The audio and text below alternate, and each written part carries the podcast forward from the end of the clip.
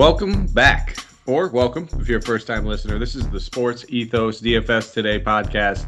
I am your host, Mike Apatria, joined by my good buddy Haaris Kermani here to break down this wonderful Monday slate. We have nine games. It is December 13th. Haaris, my good friend, it's been a few days. How you been? How was your weekend?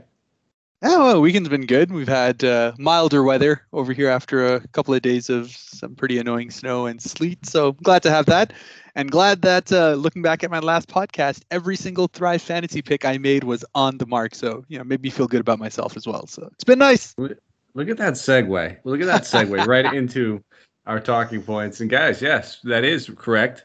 Uh, we give out Thrive Fantasy picks because they are now a partner of the show. So uh, come prop up on Thrive Fantasy NBA this season. Thrive Fantasy, if you do not know, is a daily fantasy sports and esport apps for player props. Uh, with Thrive, you can eliminate the countless hours of research and only focus on the top tier athletes that have the biggest impact on the game. So, what it is you choose 10 out of 20 available player props to build your lineup. Each prop is assigned a fantasy value for both the over and under based on how likely it is to hit. You hit the props, rack up the most points, and win a share of the prize pool. Thrive has over 50,000 guaranteed prizes weekly for the NBA and has awarded over $6 million so far. So head over there, use the promo code ETHOS when you sign up. That's E T H O S, and you receive a 100% instant first deposit match on up to $100. You can download the Thrive, Fantasy app in your App Store, Play Store, or by visiting www.thrivefantasy.com. Sign up and prop today. So, yes, we, uh, we, We've been killing the thrive. I think I got. I don't know if I hit both of them. I know I hit the Joel Embiid one when we were talking. Um, I can't, can't actually now. I've, I've been like five shows where I've given out so many. I don't even remember who the other ones were at that point. But I know I had a, a Joel Embiid one with uh, the last one I was on with you. So we're gonna jump right into this, man. We have Miami traveling to Cleveland, taking on the Cavaliers in this one. So as far as the injury report is concerned, for the Cavs, it's just Collin Sexton. For the Heat, Bam, Jimmy, Caleb Martin and those health protocols. Jimmy Butler still dealing with that tailbone contusion. Uh, and then Markieff Morris, Victor Oladipo are all out as of right now. We do not have all the game lines, but we do have this one 206 and a half game total. Cleveland being favored by four and a half points. I'll let you lead off here. Uh, why don't you start giving us your take on the Miami Heat? Absolutely. And the down or the downside or the upside, however we want to look at it, is with Jimmy out, you get pretty clear idea of exactly where the usage is going. And and we saw that come through in Kyle Lowry having a huge assist game, which is to happen when you get these opportunities to get all these shooters open and him having the ball a lot more. You know, was able to drop 47 in the last game, 46 the game before that. Has gotten a decent price bump over here, but honestly, uh, if this is going to be a, a, matchup which is you know 206, but a Cleveland team that's also very guard heavy, you're going to see a lot more usage with Kyle Lowry. I feel pretty good having him at uh, around that 8K mark. And then there's just a lot of value as far as uh, Miami's concerned at the bottom. We saw uh, Gabe Vincent get 32 minutes in the last game, uh, had you know eight four eight four steals, was able to rack up some pretty decent fantasy stats. And PJ Tucker, who is going to be getting a lot more minutes with Bam Adebayo out, getting more usage on that end as well. We've actually been seeing him get a lot more shots in the last two games than he has been for most of the other season and getting close to that double digit rebound as well. Dropped 40 in the game prior, 35 or 34.25 in the Chicago game as well. So it's just a lot of uh, good options I do like. I like PJ for that uh, power forward uh, center eligibility. Dewayne Dedmon at 5,000 I like for that center eligibility as well though there are a couple of other guys a little bit later on in the slate that I may be slightly more inclined to take. I think both these guys are just very, very solid options. And if you're looking to, you know, take some of those studs, there's you know two, two, three, four viable studs in this one, but you can definitely get one to two fit in on this slate. It's a fun one. You should definitely look at some of these value picks to be able to round off that lineup. I think you said it perfect. Yeah, we just I mean we just saw these two teams face off. I think it was like a week week and a half ago. Um, one it was actually one of the first games I believe after that Bam injury, and yeah, Dedmon had a, a great game. And frankly, they're going to need to play in big minutes. You know, that's the only thing you're concerned with is Dedmon's minutes. He played 29 against Chicago, put up a 44 DK point game. The like five or four previous games of that, he was under 25 minutes, little lackluster. But then you look back when he played Cleveland, he played 31 due to that double big lineup, double double, put up a couple steals and blocks, uh, ended up turning out almost 40 DK points. So I definitely have some interest in Dedmon. Kyle Lowry, you said it perfectly. The usage is up, the assist ratio is up, everything's up with him right now with all the injuries and the the news, and he's going to continue to just have the ball in his hands pretty much the entire game. Um, we saw Gabe Vincent draw the start in that last one. Could very well draw another start with no Caleb Martin. So 4,200. There's worse options you can look at. He played 31 minutes. He's never going to be a high usage guy, but he's very active. Uh, gets the assists, churns out a few steals when he gets the minutes. So 42, there's worse you can do. So those are the three main options I'd be looking at. Uh, it would be Gabe, it would be Dedmon, and it would be Kyle Lowry. But frankly, this entire starting unit's probably going to be in play for me. Even if you want to look at Tyler Herro at 72, I think there's a couple other options I, I prefer. Uh, Duncan coming off of a massive game. Don't really like ch- uh, chasing shooters. He was 9 to 13 that game, but that's probably it. It's probably going to be those main three plays, uh, and I wouldn't argue with anybody else.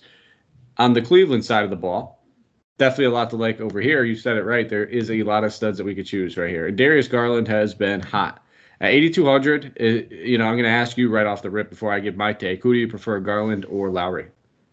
I'll probably one, I'm probably slightly biased because you know Kyle Lowry's my guy, but I think for, for 8,000 with his usage rate being in the mid to high 20s now, he's always going to be just a, a, smash grab for that. He just plays so much solid basketball that even if his shot's not going, he's probably going to end up with 14 to 15 assists to go along with everything else. So between the two, I'll probably lean Lowry, but honestly, I could find myself in a situation where I end up taking both these guys because I think uh, Garland's also set to have a very good game given the lack of uh, lack of people on the other side overall, and just him being on another level right now as far as his playmaking is concerned. Yeah, I'm probably right there with you. I, I like Garland. Uh, I like him on those smaller slates though. On the bigger slates, there's a lot of options. He's starting to get priced up a little bit. And now, not trying to talk you off uh, Darius Garland. That's not what I'm trying to do. If you're interested in playing him, he's got all the merit and the reasoning on why. So that's not what I'm trying to do. I just prefer Lowry. And, you know, we got to ask these questions because tough decisions have to be made when you're making your lineup. Not everybody maxes out tournaments, and some people only play cash or JPP, or I mean, uh, single entry. So got to ask tough questions. Outside of Garland, though, I think Jarrett Allen is a fine play, but he's getting a little too expensive for my liking. So I'll probably take a pass on Jarrett Allen. Um, but I don't mind looking at Evan Mobley at 7,100. The dude is just been churning and burning. Uh, has 40 point games in two out of the last three games. The matchup earlier this season, put up 48 DK points with the 17 11 game. Had four blocks, one steal to go with it. So don't mind looking at him. At the end of the day, though, I probably won't have too much exposure to this Cleveland team. Uh, just because we have nine games, we have a ton of value to talk about, a lot of better matchups, um, enticing matchups in general with higher game totals and stuff like that. But anything else you want to talk about Cleveland before we keep going? Yeah, I think you've hit the major uh, nails on the head over here. I was gonna say that uh, Isaac Okoro, just for his uh, price tag and what he's been doing in the last couple of games, better shooting, more usage, is probably in play just for you know how many minutes he's getting. But again, at 4,000, he said there's going to be a couple of other options on the slate, but I do expect him to be able to get somewhere close to a 6x on his value. So that is a very viable option there as well. I like it. All right, we'll keep it moving. Now, Golden State Warriors traveling to Indiana take on the Pacers. Andre Iguodala is out. Klay Thompson, James Wiseman have been sent to the G League. I think the, Klay's going to have a ball with those guys down there. Uh, but they are both still out. And then for the Pacers, we know TJ McConnell out pretty much for the rest of the season. But then Justin Holiday has been upgraded to questionable based on his conditioning. Brad Wanamaker is questionable. And then TJ Warren is still out. This game is a 213 and a half game total. Golden State being favored by three and a half points.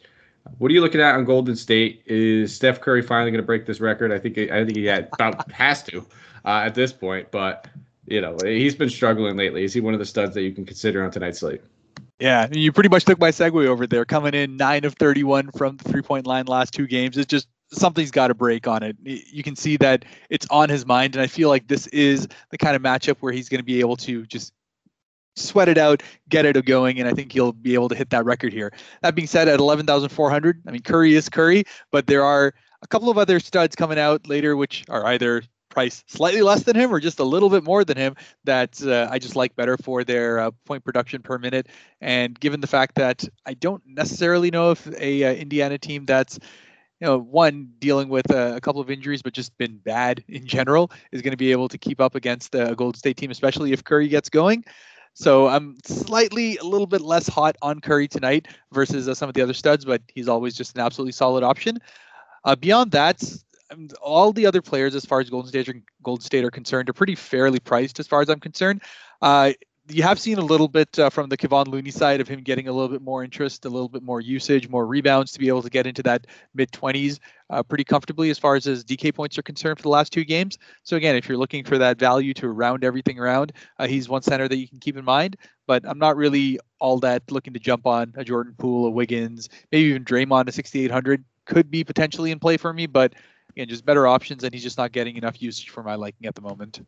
Right there with you. I don't think I'll be playing really anybody from Golden State. The one guy that kind of piqued my interest was Poole, ever so slightly. Uh, just feels like it's a good matchup set up for him. But at the end of the day, I probably won't be pulling the trigger unless I'm building, you know, maxing out the 20 entry maxes and stuff like that. Maybe I'll have a share or two, but for the most part, I'm going to be avoiding them. On the other side of the ball, if I'm avoiding Golden State, obviously I'm probably not going to have a lot of uh, the Pacers either.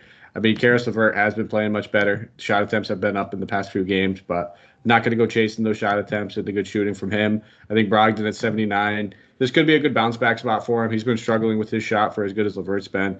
But again, just don't think I'll pay 79 for him. I'd rather just pay the 8K for Kyle Lowry and some of these other guys that we will talk about. So for the most part, I'll, I'll keep Duarte in my player pool uh, just because, you know, he has been playing a little bit better. But at 4,500, there's a little meat left on the bone where he's showing us he can get to 30, 35 DK points. But you're going to get left holding the bag on some of these games, and he'll have that, you know, 15 to 20. And in a nine game slate, you really can't afford a 20 DK point game from a guy that's 4,500 because there will be so many value plays that do hit. And yeah, that, that can cost you a little bit of money. So he's probably the one guy I'll keep in there, but he's not as viable for cash as he is in GPP. Fair enough. Let me just throw this out there, though, and I know you love me talking about Miles Turner every time, but Golden State is a matchup in which last year, just the two games last year that he had against them, 18 and 10 with four blocks, shooting over 60% in the field. And he's again Indiana just because of Miles Turner is a team I happen to watch a lot, and it's just a matchup that he's been able to take advantage of because he can shoot over Draymond, which they try to keep putting on him out onto the perimeter, and he's found himself shooting nearly 50% from three on the matchups that he has against them as well. So it's just one of those things. I like looking at splits from last season's, and I know I took Miles Turner in this matchup last year, so he's going to be in my player pool. But as you said, it's not if if you're thinking that Curry could be going off on the other side, then if someone's going to keep it competitive on this side, it is going to be with the help of Miles Turner in this matchup. So just think about that if you're going one way. I can't argue with it, man. It, it is a great matchup for him. I think for me, it just comes down to other centers I like, not as much of not liking Miles Turner. I think you're right. I think he is due for a good game, and we've seen him have a couple of these blow up games. And listen, if there's when you're trying to convince me to play a guy, I'm usually you usually do a good job. So you know you just put him back in my player pool. I'm not going to argue with it. Uh, we'll move on to the next game. Uh, Sacramento Kings traveling to Toronto, taking on the Raptors. Your Raptors, I should say, in this one, as though you you have part ownership. Yep. Uh, I, don't, I, don't, think the Raptors are really necessarily kind of like the Packers, uh, where you know public team, but. Uh, I feel like you have some ownership. Richaun Holmes remains out, and then everybody else got it just on G League assignments. For the Raptors, though, Precious now in the health and safety protocols. Uh, OG remains out. Khem Birch remains out. Goran Dragic's not with the team yet. And then as far as a game total and a spread, I know we have this one. Um, it is a 220 game total. Toronto favored by five. I'll start off with Sacramento because I always feel like you just get mad at me if I just talk about the Raptors when you should be talking. I'm sure people that listen get mad at me when I when I do that, but they're like, no, put the Raptors guy on. We want to hear him talk about them. Uh, but looking at some of these options, Terence Davis uh, result uh, resulted. Uh, was relegated back to a bench role in that last one. Only played 18 minutes. If we hear he's drawn the start, I'd have some interest at 41. If the news doesn't come out, I'll probably take a hard pass. But Marvin Bagley drew the start in that last one. He only played 22 minutes, but at 3,800, I'll have some shares of him if he draws another start. I don't mind looking at him. And the one guy that, you, and you know this, I never get Harrison Barnes right. I want to play Harrison Barnes, but that's just oh. tell everybody don't play him. Um, he played limited minutes uh, in the last two because it was a back-to-back set. I have not checked. Maybe I could do a little fact check while you're talking whether or not this is a back-to-back for them. Um, but at that price tag, he's due to boom in one or two of these matchups. I think he will get the Scottie Barnes defensive treatment, which I don't really love. But for the most part, I would uh, I would definitely keep him in my player pool. And then Halliburton has been looking pretty good over the past few. Came off coming off of a down one, but the uh, three previous games he's had at least 38 and a half DK points or more. A 50 burger thrown in there as well. Um, could see him being in the player pool, but at the end of the day, I'm not going to have too much share. So I'm really just going to be looking towards some of this value plays with Bagley. Depending on if Davis starts, I, I wouldn't mind looking at him. Um, but outside of that, I, I, you know I can't pull the I don't know if I could pull the trigger on Barnes. He burned me the past two nights. Well, I, I didn't play him on the second half of the back to back, but front half he completely burned me. What are you looking at here on the Sacramento team, and while you're doing that, I'm just going to go fact check myself and make sure they are not on the back to back. Yeah, well, I, I mean, I can help you out with that. They're not on a back to back. They played on Saturday and they're not playing uh, on the Sunday. So we do get them on the day off today, going into the Monday, since you know we are doing this on a Sunday. Uh, so Harrison Barnes at 5100 is definitely in my player pool. Just, I mean, one, I like his price tag altogether. I've liked it throughout the season when he's been getting his burn. He's going to get a shot attempts as he get his, gets his legs under him.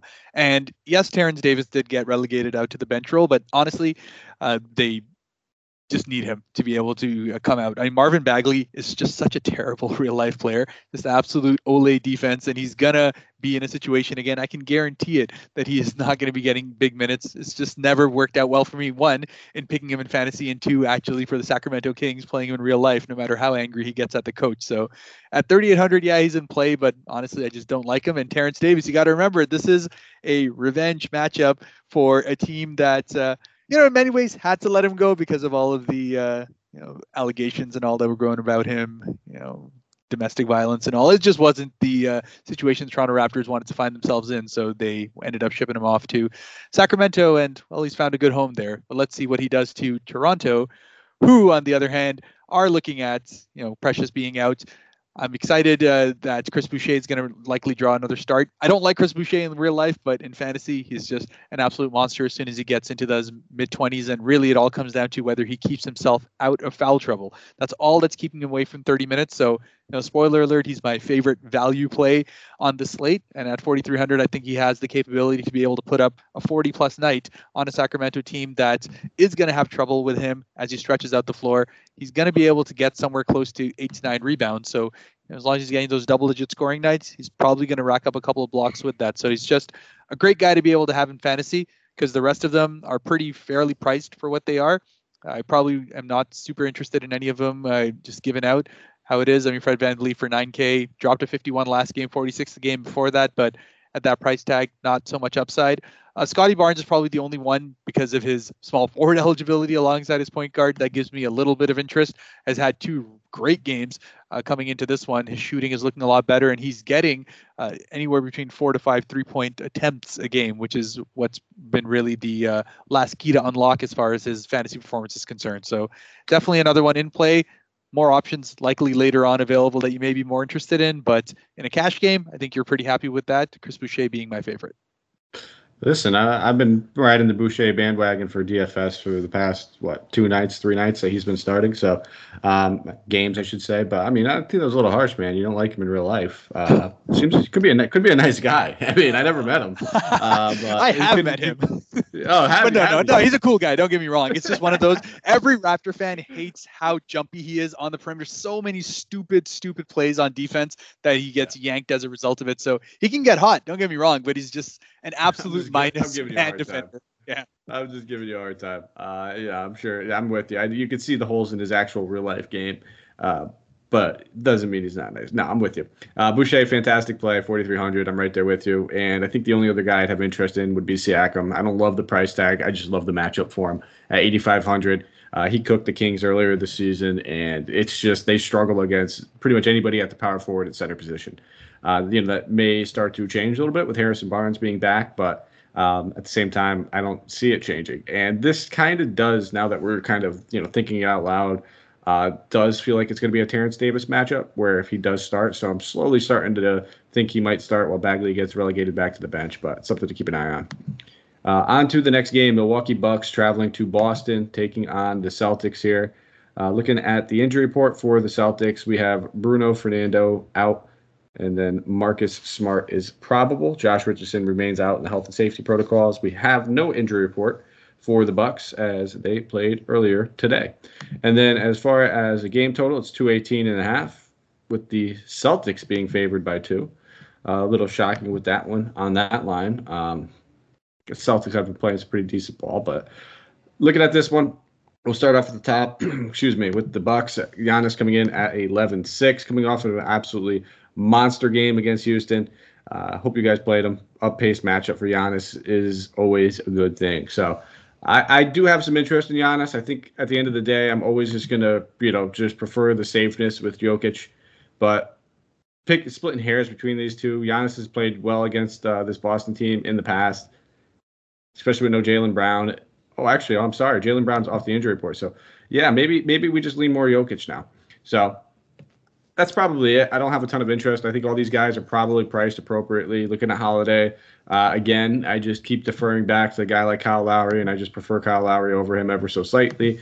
Uh, so I don't see myself falling on him. I haven't played much of Khris Middleton all season long. Bobby Portis continues to be an absolute stud. Don't get me wrong, at 7,200, um, can easily turn out a good game, but he's going to have a tough matchup looking at the interior. So it's probably just going to be Giannis for me that I'll keep in my player pool, but I still think I prefer Jokic later on. Uh, when it's all said and done, it might just come down to eligibility. Yeah, fair enough. And you referencing that line makes me think about the fact that maybe because it's a back to back, perhaps they know something again. Where last time around we saw I was wrong about the Giannis in Toronto thing. It didn't matter. He was out on that back to back, and they rested him. So I wonder if they decide to do something similar along that along those lines, and maybe the bookies know something that we don't. So something to definitely keep in in mind just in case. And if that happens, then obviously players like Khris Middleton and those guys become a lot more of interest. But as far as that's concerned, I'm totally on board with you that it's really only uh, only Giannis that I'd be interested in. As far as the Boston side's concerned as well, really it's the same thing. I mean, Jaylen Brown coming back takes away a lot of usage uh, from everyone else, and because of the guys that have been performing well, their prices are up. So it's just really been, you know, something of the fact that uh, I was thinking about whether Marcus Smart would be out, but we know that now he's probable with despite his illness. So you know, that kind of takes Dennis Schroeder out of it for me as well. So really no supreme interest. Uh, I mean, I always hope that Robert Williams will get back to his 28 to, 30 minutes, and then I'd be able to take him every night. But at this moment, I just can't trust anyone at these price tags. I'll keep Horford in my player pool just because any tight matchup, they always use him more. They always need him more in these kind of situations, and you know he's probably going to be pretty good for his uh, 6600 for a cash 5x, but nothing really of interest as far as upside is concerned. I am right there with you. I will not be playing anybody on the Celtics. Uh, just that simple. It's everyone's too expensive for me. We're not playing Schroeder if Jaylen Brown's back, and then Robert Williams. We need those minutes from him. So we'll move on. Keep an eye on the honest news. Uh, yeah, that spread just doesn't sound right uh, as we are recording this the night before. Usually, I figured that Milwaukee would be favored in this one, but next game should be an exciting fantasy-friendly game. Houston Rockets traveling to Atlanta. They are taking on the Hawks. Expecting this one to be just a run and gun type game, but uh, Bogdan Bogdanovic, Solomon Hill, DeAndre Hunter, Skylar Mays, and Onyeka Okongwu all ruled out. Two of those guys in the G League. Onyeka on assignment in the G League, which is always good to see, uh, coming off of a shoulder surgery. And then for the Rockets, we have Usman Garuba in the G League, and then Jalen Green, Danuel House, Kevin Porter Jr. all remain out. So we should. Uh, I don't know why they started DJ Augustin in that last game. It threw me through a loop with my lineup to the last minute. Um, I ended up playing a share or two of them, but I even I think I even said in our Discord. This isn't a good idea. Uh, I was I was in a 20 entry max that night, so I figured I'd get a couple shares, but it was not a good idea. Uh, there you go. We have 226 game total. Atlanta being favored by a whopping 12 points. So I'll pass it over to you. Why don't you talk about Houston first? Yeah, and as you said, it's a huge matchup as far as potential fantasy options here. Uh, Armoni Brooks remains my favorite of all of these guys. At 4,800, he's just been absolutely rock solid, not only in minutes, but in shot attempts for the last three games now. He's had double digit in each of those, has been 30 plus in each of those games. And even though his price tag has risen slightly over to his 4,800 now, I'm still very, very happy to be able to go ahead and play him.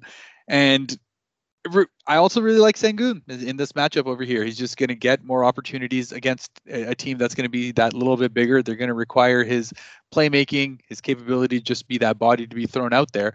And you know, his price tag has also gone up a little bit on the back of a great game that he had in the last one uh, going up against the Grizzlies. But really it just comes down to minutes for him. He got 23 in that game. Honestly, if he can get 23 again, he could easily drop that same 38 DK points that he did in that one. He just has that kind of fantasy friendly game. So those are the two major guys. On to the rest of the starting lineup, other than Christian Woods, is definitely in play just because of the high pace of this matchup. It's probably going to be the highest game total of the night. I know we haven't got it for every single game, but 226 is going to be hard to beat. So that brings Jae'Sean Tate into play. It brings Eric Gordon into play. It brings Garrison Matthews into play just because of uh, their price tags and their capability to be able to get hot. And Jae'Sean Tate has the kind of game that uh, is able to rack up fantasy stats just from all the ancillary stuff that he does. So all these guys are definitely in play. You're going to be in a pick your poison situation, but uh, Ar- Armoni Brooks and Sengun are at the cream of that crop for me. Yep, I I can't argue anymore. I think if this game does, it really depends on your build. If you if you build it to stay close, then I think Eric Gordon comes into play at 5300. I like when he's starting at point guard though. That's the difference. You know, if they decide, and they very well might go with that double big annoying lineup where they actually start these uh, and alongside of Wood, which it makes no sense how Sengun's not starting for this team at this point. He's easily been one of the Rockets' best players all season long, even in limited minutes. But um, I like Sengun regardless. If there's a blowout scenario, he'd mostly be a GPP play just because he's very close to Dedmon's price, who I just feel a little safer with, knowing that they're going against that double big matchup. But I think Sengun and Brooks, Brooks is almost actually getting a little bit priced out of my liking. Uh, but regardless, he's 10 times better than DJ Augustin. As long as he's playing 30 minutes, whether it's starting, coming off the bench, and blowout time, he's in play. So those are the two guys I'm looking at for the most part, and I wouldn't mind Eric Gordon if that's how you're game scripting it. On the other side of the ball, there's a lot to like here, but again, it's all about how you're game scripting it. If you game script this game uh, and you think it might get out of hand, you know, your tune might change a little bit. Trae Young coming in at 10 3, this is a smash spot for Trae Young. It's a smash spot for Capela. Both these guys should have monster games, but uh, if the game gets out of hand, Capela might only play 28 minutes, 25 minutes. If the game gets out of hand, we might see only, you know, 29 or 30 from Trae Young. Now, they could still do damage in those minutes, but it's with, with nine games on, other guys to spend up on is it worth the risk? And that's just what you have to evaluate to yourself. And for me, I don't think it is. I think there's other spots I'd rather go to. But normally, this is this is a matchup where I would say every single player is in play. They all get bumps, uh, but it's just going to be a challenge with you know how well the Hawks have been playing. Um, are they going to be able to keep up with them? I mean, the Hawks have dropped basically 120 points uh, in two out of the last three games, so they should just be running and gunning, and this could equal high fantasy points. It's just a little bit of a challenge. Yeah, exactly. It's just one of those things where the Hawks, even if they blow this out, then you don't know who exactly ends up playing more minutes. I mean, we saw Luwawu-Cabarrot play 31 minutes in the last game and just pretty much had a cardio session as he went 0 of 8 from the field. But you know, he should be doing a lot better than that. And at 3,200, that would be someone of interest. Cam Reddish at 3,300 should be uh, starting to ramp up. He doesn't really have a, you know, restrictions per se, but uh, he hasn't still gotten those minutes back into something of normalcy. Played 17 in the last one. Could very well see somewhere into the low to mid 20s this time around. So if that happens at 3,300, he just needs a couple of buckets to be able to get going. And likely gets a little bit more garbage time minutes too if it's uh, just to try to get him uh, back in it. But as you said, I'm probably going to be avoiding Trae Young just because um, I'm afraid that this game does have him sit a little bit more. Frankly, they probably could afford to sit him a little bit more with how many minutes he's been playing. You don't want him to get burnt out. So I'm avoiding those guys. Uh, the bargain bucket ones are probably some GPP pivots for me, but that's about it. All right, we'll keep it moving then. Philadelphia 76ers traveling to Memphis, taking on the Grizzlies in this one. Should be some good fantasy value. The Grizzlies have yet to uh, release their injury report. And for the Sixers, as we know, Ben Simmons still out. Outside of that, it's just Grant Riller, who's been out with that right shoulder soreness for quite some time. So everybody else is expected to be good to go. Two ten and a half game total. Philly being favored by two points in this one. Uh, I'll pass it over to you. Who are you looking at for the Sixers? Yeah, and for the Sixers, see, this is where it comes down to that uh, that stud that I feel comfortable with. We already spoke about uh, you know, Jokic coming in a little bit after, who's just excellent. We know Giannis is a monster as well, but Joel Embiid in this matchup, where I actually expected to stay close. Memphis is always a pesky team at home, but they're likely going to be lacking in size. We know that Steven Adams is doubtful. Uh, we'll wait to see to confirm that he's out or not, but Joel Embiid is just going to be absolutely feasting in this matchup over here. And at 11K, I'm happy to be able to have him as one of my studs to be able to have that kind of matchup in a minus two uh, situation as far as the spread's concerned. So he's definitely my big guy over here. And hey, we saw Matisse Thybulle start in the last game. So that got me very excited. Yes, he didn't have a massive DK point night, but at 3,100, if he's playing 34 minutes, I am.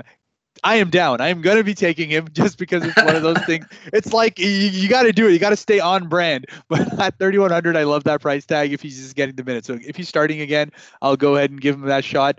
Uh, he just needs to take a couple more shots. He hit two of three as far as threes are concerned, two of five from the field. Just give him, get him to that eight shot mark that he's uh, good at, and you're going to get a, a mid 20 to close to 30 night from him. So Matisse, Matisse is my guy.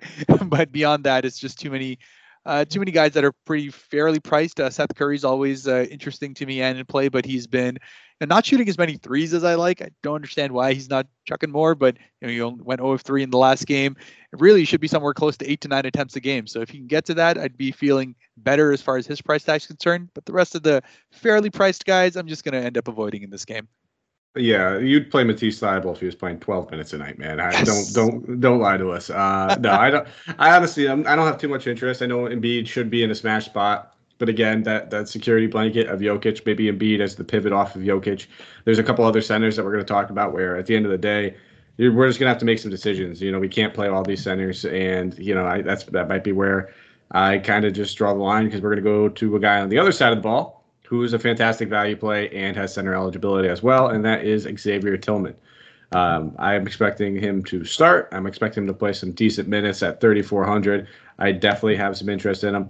Uh, we're gonna have to keep an eye on Jaren Jackson Jr., who missed that last game due to knee soreness. You know, they could always go uh, Triple J at the center and then start Kyle Anderson. I doubt they want to do that, uh, knowing that Joel Embiid would probably get Jaren Jackson Jr. into foul trouble awfully quickly. So I don't expect him to do that. What I do expect him to do is start Tillman at 3,400. He makes for a pretty fantastic value play. Outside of Tillman, I don't think I'll be going to too crazy over here. Uh, I think I'll just take my value and run with it. But if you wanted to look at some of these other pieces in that 6K range, you know, your Desmond Banes, Tyus Jones, uh, Dillon Brooks. I'm, I'm pretty much done with De'Anthony Melton for quite some time. You know, if you can't have a good game against Houston, I don't care if he played 18 minutes. We've seen De'Anthony Melton crush people in 18 minutes before. Uh, but if you can't have a good game against Houston, I don't know when I could trust you. And at 4,700, too expensive. I need that price tag to come down a little bit. So just keep an eye on what centers are actually available. We already know Brandon Clarke has been ruled out. Steven Adams, you said it, is better half a doubtful. So Tillman at 3,400, he's probably my main play over here. Yep, Tillman was my main uh, circled one here, and then just waiting on the uh, Jaren Jackson news as well. Because if that ends up happening, then perhaps I'll have a little bit more interest in the uh, Desmond Bane slash Dillon Brooks situation because they're probably going to be shooting 20 shots combined between each of them. So it's just going to be uh, you know a chuck fest for them to be able to put up, and at six thousand ish, they could easily hit that value, even if even if they're hitting forty percent of those shots. So something to keep in mind. But beyond that, yeah, Xavier Tillman. I, I was also thinking about uh, Killian Tillie because they're playing around the same kind of same kind of role, same kind of situation. Was watching a bit of the Houston game last one, and you know he's got some pretty good strokes uh, shooting from downtown. Hit three in the last game as well. So if it's uh, a game that may potentially go a little bit the other way, pear shaped as far as Philly's concerned, then he could be a decent GPP pivot to throw out there just for the uh, dual eligibility. I like it. All right, we'll keep moving on to the 8:30 Eastern Standard Time game. Charlotte Hornets traveling to Dallas, taking on the Mavericks, uh, or what's left of them at this point. Charlotte, no injury report yet. Um, but we do know uh, that Terry Rozier is expected to be back in this one. Dallas Mavericks have no injury report, second half of a back to back, but we know that Luka has already been ruled out. Uh, I'll pass it over to you. When you're looking at Charlotte with Terry Rozier back, how does this change our look on this team? Uh, who can we expect to play? And who do you have interest in? Yeah. And and what we've enjoyed over the last couple of games is Gordon Hayward as like the primary point guard getting a lot more. I mean, he had a great game against Philly, not not so much against Sacramento, still pretty much hit his value, but him as the major point guard was what was uh, of interest to me. And before this Terry Rozier news, that takes a little bit of shine away and it takes a little bit of the uh, interest away for the entire lineup because I was actually looking at some of the uh, potential guys like James Bouknight, who had a monster game in the last one, not necessarily wanting to chase box scores, but just about uh, the minutes that he's getting. But yeah, with Terry Rozier back, everyone's kind of priced up. But Oubre has gotten into like 8,400, which is insane. But of course, he's had just three absolutely crazy games as of late. His usage probably goes away. So honestly, I don't have massive interest in any of the Charlotte guys at this moment, just because of uh, their current price tags. Maybe if they all come down by about 500, I'll have a little bit more. But uh, the Rozier situation just kind of throws everything into a loop for me. Yeah, and I, I, didn't mention it. We also need to keep an eye on PJ Tucker, who dealing with an illness. He's questionable for the game. He'd probably be the one guy I do have a little interest in, only if he starts at the center position, just because Plumlee's still out. Uh, they'd most likely be looking at playing him, you know, 30 plus minutes if he's able to go. At 66, I don't love that price tag, but he's a very versatile player where he can get it done in so many different ways with the defensive stats, stepping out to the three point line, good for rebounds, good for points. So he's a guy I'll keep in my player pool. I think we could pretty much cross out Bouknight and Martin at this point with Rozier back. And I think, you know, Bridges still priced where he should be. he's the one guy who hasn't really taken advantage of all the, the usage, which is I think is something we talked about in the show when this first went down. Is his usage really couldn't go up much higher. Um, you know, it was all the ancillary players like Hayward and Oubre uh, who were going to see the biggest bump. And then if we hear that Rozier has no minutes limit, if he's good to go and he can play 30 plus at 72, I'll keep him in my player pool. Uh, just because we know that obviously he's fresh. I don't know if he was uh, asymptomatic with COVID or if he actually got, you know, felt like we heard Joel Embiid say that he struggled to breathe. And we've heard several other players say how it really hit them hard. Um, so it's always a little risky when you're playing a guy coming off of the protocol list because you just don't have all the information on how the, how they affected them. Um, we've been lucky enough to see with some of these Bulls players where head coaching coming out and saying like, yeah, he's asymptomatic. He said he feels great. He's at home on the couch. So we, we weren't given that luxury, I don't believe. Um, you know, maybe I'll do a little research on that with, with Rozier. But he's someone that I would have a little interest in. So for me, it's just going to be PJ if he plays, maybe a little Rozier. But for the most part, um, these price tags are just a little overwhelming for me. On the other side of the ball, I'll keep this short and sweet. I'm playing Porzingis. I'm playing Brunson. That's it. Uh, I don't care if it's a back-to-back for Porzingis. This is a smash matchup for this team. Going against undersized, we've seen Biggs just walk in here and absolutely just tool the Charlotte Hornets for like the better half of a week and a half now.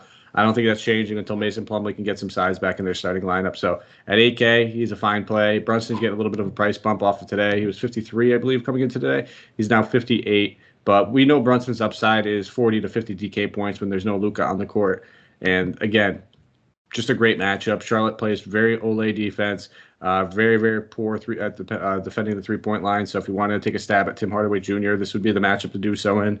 So that's probably it for me. Um, but again, I, I don't see myself going to too much Tim Hardaway unless it's like a you know multiple lineups. I'm you know not my single entry, not my cash probably. Just him coming off the bench, it just takes a little bit of the shine away from him. So I'll probably just end up sticking with Porzingis and Brunson, and that's it.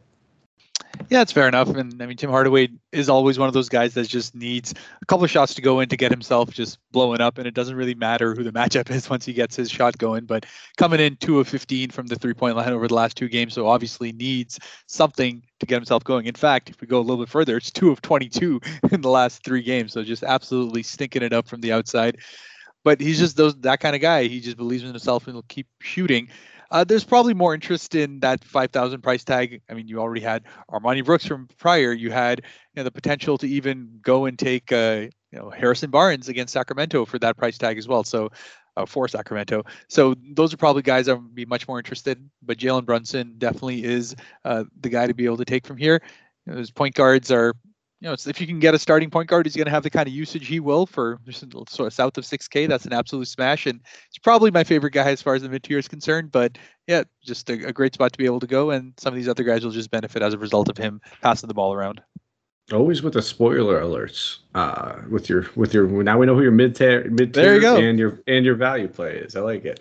Uh, next game, 9 p.m. Eastern Standard Time game. Washington Wizards traveling to Denver taking on the Nuggets. In this one, as of right now, we do not have an injury report for either team.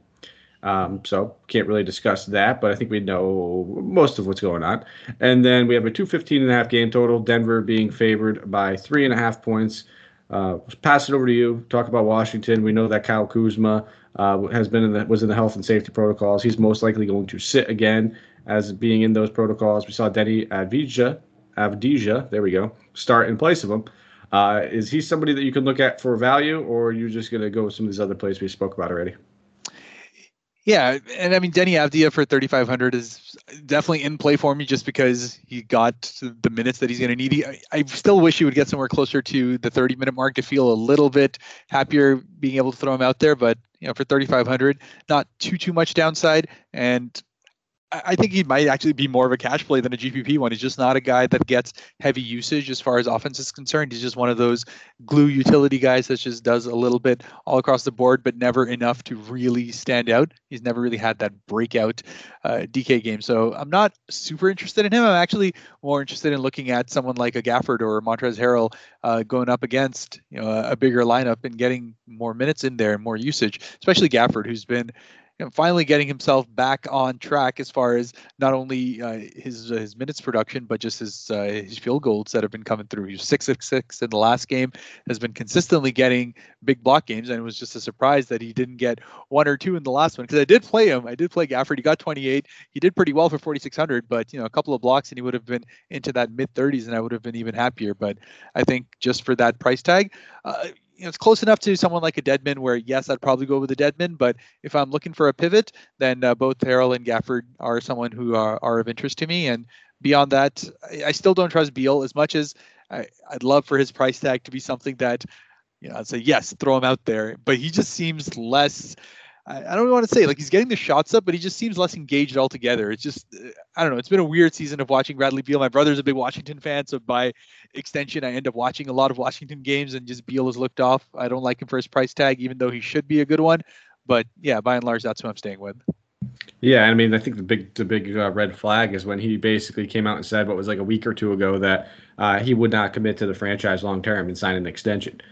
So I, I think he is a little disinterested, uh, just in general. I mean, if you told me at the beginning of the season we got Bradley Beal at 8,400, I wouldn't care about the matchup. I wouldn't care about anything. I'd be locking him in.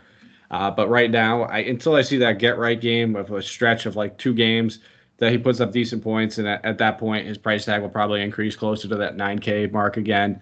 I'm just not gonna have any interest in.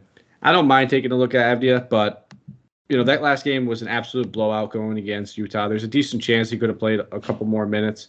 Uh, Davis Bertans is the other guy that they basically chopped at the minutes at power forward and said split him right down the middle to these two guys. And I think Avdija would be the better matchup with Aaron Gordon, uh, but we have to just see. It's really he's not risky at 3,500, but again, you said it right. He's probably a better cash play. I don't know what exactly what his ceiling would be, but if he can get you 25 to 28, you take that at 35. Uh, on the other side of the ball, Nikola Jokic, obviously, talk of the town yeah, you, you, there's not much with that. We don't we don't need to sit here and harp on Jokic too much. Uh, he's an absolute stud. He routinely puts up you know 60 to 70 point games. It feels like almost on a nightly basis. At 12k, you you, you could pay for him. Um, I'm, there's not ever going to be an argument when it comes to Jokic. I'll probably play for him. I mentioned him and Giannis being my two top studs. Uh, if Giannis doesn't play, it would make my life easier with Jokic, but it depends on your build. If you wanted to play two of these centers and then still spend up on another position, you might be leaning more towards Giannis, which I'm going to have a couple lineups with both. Just doing it like that. You know, spending up on Dedmon and one of these other centers that we talked about, and then playing Giannis at one of the forward positions. So, again, all about the build, and that's probably all I'm really going to be looking at uh, on this side of the ball. You know, Campazzo played good minutes in that last one. He's got a good floor at 3,800. If we see that Will Barton needs another day off, then sure he comes into play. He's questionable as of right now, but other than that, I'll probably just leave it at those two guys yeah, I think you pretty much hit the nail on the head. I'm waiting for the Barton news as well before you know committing even a little bit to uh, between Campazzo and Bones Hyland. Both those guys have a pretty decent floor as long as uh, Barton's out for for their price tags. But again, probably more of a cash play rather than uh, massive GPP bumps because they're just not the kind of guys that would take away usage from a guy like Jokic, who's probably going to drop another 70 if you get this kind of game. So you talked about it. Favorite stud. It's between for me. It's between Jokic and Embiid, and uh, I'll probably still be playing Dedmon as my other center. So depending on the build, I'll be taking one or the other of those. All right, final game of the night, 10:30 Eastern Standard Time game. Phoenix Suns traveling to LA, taking on the Clippers here. There is no injury report at the moment, and then for a game total, we are looking at a solid 213, with Phoenix being favored by two points as of right now. Devin Booker and Ayton are both questionable for this, even though we don't have the injury report. It just popped up on Twitter not too long ago that they are questionable. Abdel Nader has been ruled out. So we just have to keep an eye on that news. Obviously, they'd love these two guys back. I think Devin Booker was seen at practice, taking up, putting up shots, and looking pretty comfortable. Um, hamstring, but that's also just putting up shots in practice. It's not sprinting a full game for 40 minutes. Either way, if he plays, I'm not playing him.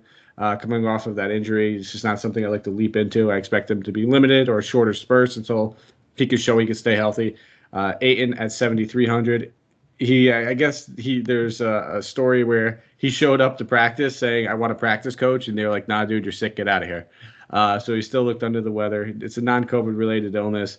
So at 7,300, so many centers that we've already talked about on this slate that I probably rather play. But maybe if you're doing one of those later slates, if he shoots up, I'd have a little interest. But from what it sounded like, the cold was kind of kicking his ass. So maybe it's best to stay away.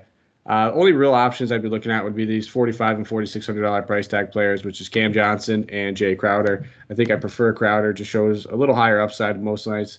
Um, at 4,500, I think he's a rock solid value play. Not a guy building around or anything like that, but a guy that if hey, if you have 4,500 left and the forward spot open, sure, throw him in there. Why not? Yeah, fair enough. And that DeAndre Ayton news is pretty much been my laser focus with his questionable status. I mean, he's never been a great guy to be able to uh, play through a lot of these questionable ones. So if that happens and he sits out, JaVale McGee once again becomes uh, the guy to be able to throw out there. We had an absolute monster game against Boston, even though it was a blowout. But as long as he's playing somewhere close to 20 minutes, he's going to give you just monster DK points. He would be the guy I would actually pick over Dedmon if uh, DeAndre Ayton was out. And in the starts that he's had this season, he's averaging like 13 and 9 with uh, you know a block and a half as well. So just an absolute lock as far as I'm concerned is uh, for his minutes and his uh, production as long as that situation's up. But beyond that, that 4K roulette continues to be a spot that you can get value most nights between Cam Johnson, Jae Crowder, even Cam Payne.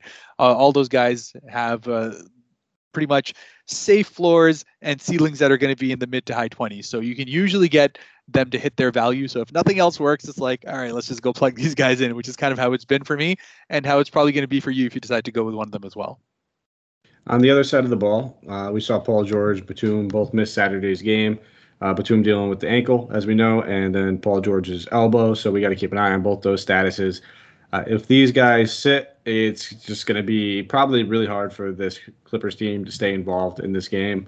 Uh, it's pretty much what we're waiting on for I guess most of the injury news for this team. But we saw Terance Mann play heavy minutes in that last one, played 34, uh, 35 minutes, ended up turning out a 33 DK point game. If this guy's playing 30 or more minutes, uh, regardless of blowout, I think he would still get fairly good run. So I'd have interest in him. And that's probably about it. You know, I'm not going to keep playing Marcus Morris and get burned by that. You know, him and Jae Crowder at a very similar price tag. Probably prefer Crowder ever so slightly, but I'll keep him in the player pool just for uh, you know the giggles but nah, not really going to end up going there uh, in general. Um, you can look at Kennard at 49. I think there's other better 5K value plays out there. It's just not a team I want to target on the wings, guys that are going to have to go against Cam Johnson and Bridges and all these elite wing defenders. It's just not the right matchup for me to target them. So for it's probably just going to end up being Terance Mann is the only guy that I'm keeping in my player pool when it's all said and done. And I'm glad you brought up McGee because I kind of skirted right over that. And again, it just gives you another reason. If we hear that Ayton's rolled out, it's you can get good value at center. Uh, there's pivots that can be made off of Jokic, I guess, in that kind of case, where you could play a Dedmon and a McGee and maybe get 40 out of your two value plays at center. Uh, that's completely possible. It's on the table, but it's going to be really hard for me to avoid Jokic. Not to get back to that game or anything, but I'm just glad you brought up McGee because I kind of uh, glanced right over that. And I had plenty of shares of him in that last night where he blew up. Um, so I don't know how I didn't mention that when I just talked about its illness. But what are you looking at over here on the Clipper side of the ball? Yeah, and as far as the Clippers are concerned, I think you've pretty much hit the nail on the head. Terance Mann's my favorite guy. Again, that small forward eligibility, just guys that can get uh, off-ball usage and get boards from that position. Just always end up helping me out as far as their DK points are concerned got 33 in the last game, 26 the one before that, getting solidly into the mid 30s as far as his minutes are concerned. So he's definitely in play for me. Uh, Reggie Jackson, just from the reality that he's going to be shooting anywhere between 20 to 25 shots if uh, Paul George does end up sitting out, is just going to walk into value uh, being at 5,900. So he's definitely in my player pool. Uh, but that being said, at that 6K uh, price tag, again, we I keep going back. Harrison Barnes has to have a good game. I just like his uh, his price tag better for that 5100 situation. We know Armoni Brooks at 4800 is another point guard that can be targeted heavily as well, and Jalen Brunson is 100 bucks less than that too. So it's just a lot of great options as far as that mid tier is concerned that will likely hit value. And on this kind of night, you're probably going to need these guys to go 6x, 7x on their value. So whether uh, Reggie Jackson can potentially do that, he'd need to continue shooting as well as he did in the last game with a couple more assists. So that's that's what it comes down to. I wouldn't count it against him because that's the only way the Clippers are going to be able to keep this close. And honestly, they've been finding ways of keeping games close. They won the last. They're kind of sneakily sitting in fourth place in the West, and no one's really talking about it. But it's just not a team that's rolled over, and they keep finding ways to keep fighting. If that's going to happen in this game, it's going to be because Reggie Jackson does it. All right. Well, that rounds out the show. That brings us to our player tier segment. Although we already know about 80% of what Dave's going to say in this, let's break it down regardless. Dave, who's your expensive tier? Uh, don't know who Dave's expensive tier is, but Haaris. Oh, Dave. I'm sorry, Haaris. I just got a tech, I, I, just got a message from Dave. Actually, that's why uh, I'm sitting here trying to multitask, and clearly I cannot. Uh, Haaris, who are you looking at in the expensive tier? My fault, man. I no apologize. worries. Oh, good. Uh, yeah, so we've already spoken about how good Jokic is, and he's probably going to be in most situations. But I'm going to go ahead and pivot off and say Joel Embiid is uh, my favorite guy. One, uh, his 11,000 price tag is just a little bit less lesser than Jokic from the 12K. Has the same kind of ceiling, to be honest, in uh, a matchup where he can absolutely dominate on the other end, while Memphis, who I still maintain incredibly pesky at home, are not going to get blown out they find ways to be able to stay in games, which is great for Embiid to be able to uh, keep his minutes total up. If he can get anywhere between that 33 to 35 minute range in this matchup, I easily see him dropping another 60 plus nights. So he's uh, he's going to be my favorite as far as the the uh, expensive tier is concerned. All right. Well, I guess we'll just we could just take Jokic right off the board. We'll take Giannis right off the board as well. I mean, I already talked about those guys enough. Um, but one guy that we did talk about at that AK range, which is right on the line, is gonna be Chris Kristaps that'll be my expensive tier guy. AK, I just, you know, it's a back to back. I understand that there's always worries with Kristaps on back to backs. Uh, but no Lukic, Luka, Lukic, Luka in this matchup. I just combined two words. Uh, but he's is an absolute smash spot going against Charlotte. Up pace tempo. They absolutely stink when it comes to defending the three point line. I'm expecting a big game from Porzingis at 8K. Um, looking at the mid tier, so you know five to seven point nine. Who's your play? Yeah, and we'll just stick with your Mavericks for this one as well. Jalen Brunson just by by default from the kind of usage and the way he's done as far as uh, his starting appearances are concerned is just a smash spot as far as his uh, his DK points are concerned. At 5800, he has the capability, as you said earlier, to drop a 40, 50 DK point night just because he's going to get those kind of shots. He's going to be that involved in the offense. His usage rate's probably going to be in the low 30s. So just a great spot to be able to go ahead and get him. Uh, he's probably going to be pretty highly owned. So maybe you do want to make that pivot and take Reggie Jackson instead. But uh, Brunson would be my favorite as far as the mid tier is concerned. I'll go with Mr. Dewayne Dedmon at 5K. We've spoke about him at nausea, I think, on the show already. Just an absolutely great spot. Uh, they're going to need his size in this matchup going against this double big lineup. So I'll take him at 5K. And I, if I'm not mistaken, actually, I think they got torched in that game. Um, yeah, they did, 85 to 111, and he still played 31 minutes. So despite the blowout, I think we can still even look at him. And then the value play. Who are you looking at? Perfect. Well, as, as I said, if Ayton's out, JaVale McGee becomes the main one. But considering everything else being normal, I would say that Chris Boucher at 4,300 stays as my favorite play. He's going to be getting the starting opportunity yet again. I played really well in the last game. Just needed to stay out of foul trouble to have an even bigger monster night as far as uh, his DK points are concerned. So at 4,300, I could easily see him having the uh, ceiling to be able to have a 40 DK point night uh, in a matchup where know, Sacramento is going to have trouble defending him on the outside, and Boucher just needs a couple of shots to go in to be able to get the rest of his numbers to make it a big night. All right, I'll probably go with uh, yeah. Again, McGee would be a fantastic play, but with uh, in a perfect world, we'll have that news early, but we might not. Uh, I'll go with Xavier Tillman. Uh, just another guy. I expect him to draw the start. Probably play around 28 minutes at center is what I'm anticipating, and at 3,400 all the center love that we have on this slate, throw another one in the pool. Uh, I think he's an absolutely fantastic play. And that brings us to Thrive section of things. Thrive Fantasy guys, presented by. Uh, we're going to give out our favorite Thrive Fantasy prop bets of the night. Uh, I kind of had one circled, which I think is going to be a close one, but one that I'm expecting a good matchup in. And for me, I'm going to go with. Actually, I'll let you go first, Haaris. I'm a gentleman.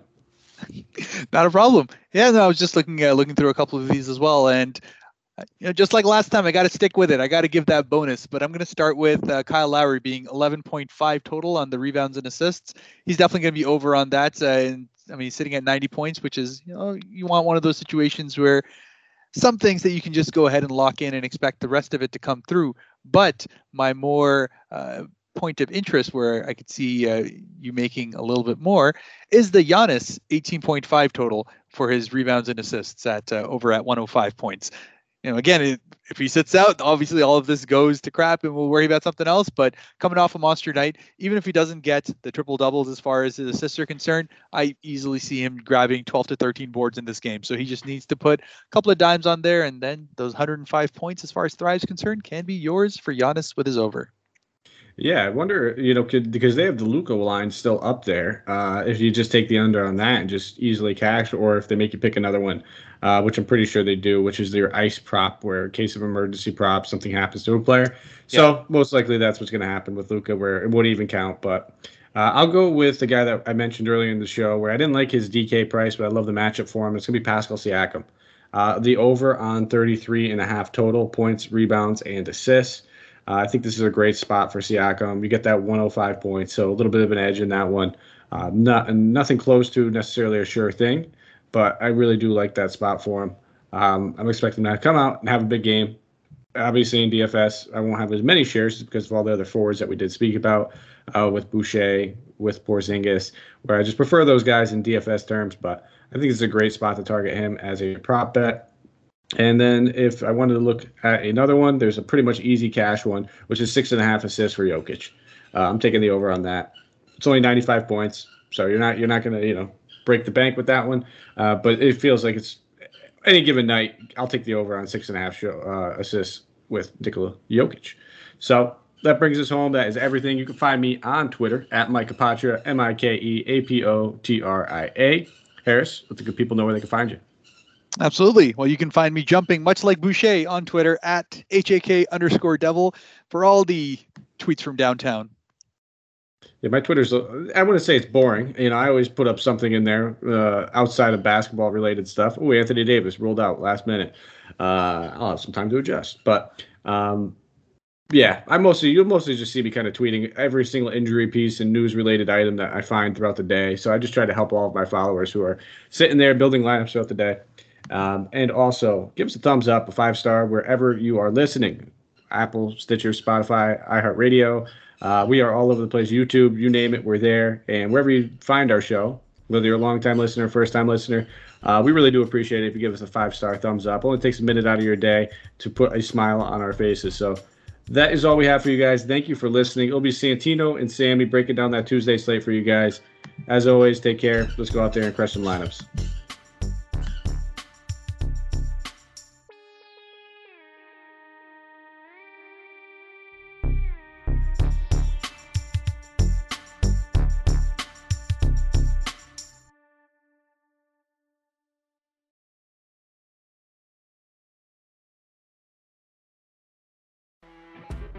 You know, when you're listening to a true crime story that has an unbelievable plot twist that makes you stop in your tracks? That's what our podcast, People Are the Worst, brings you with each episode. I'm Rachel. And I'm Rebecca. We're identical twins who love true crime cases that make you say, didn't see that coming, and we hate the people responsible for them. Listen to People Are the Worst now on Apple, Spotify, or wherever you get your podcasts.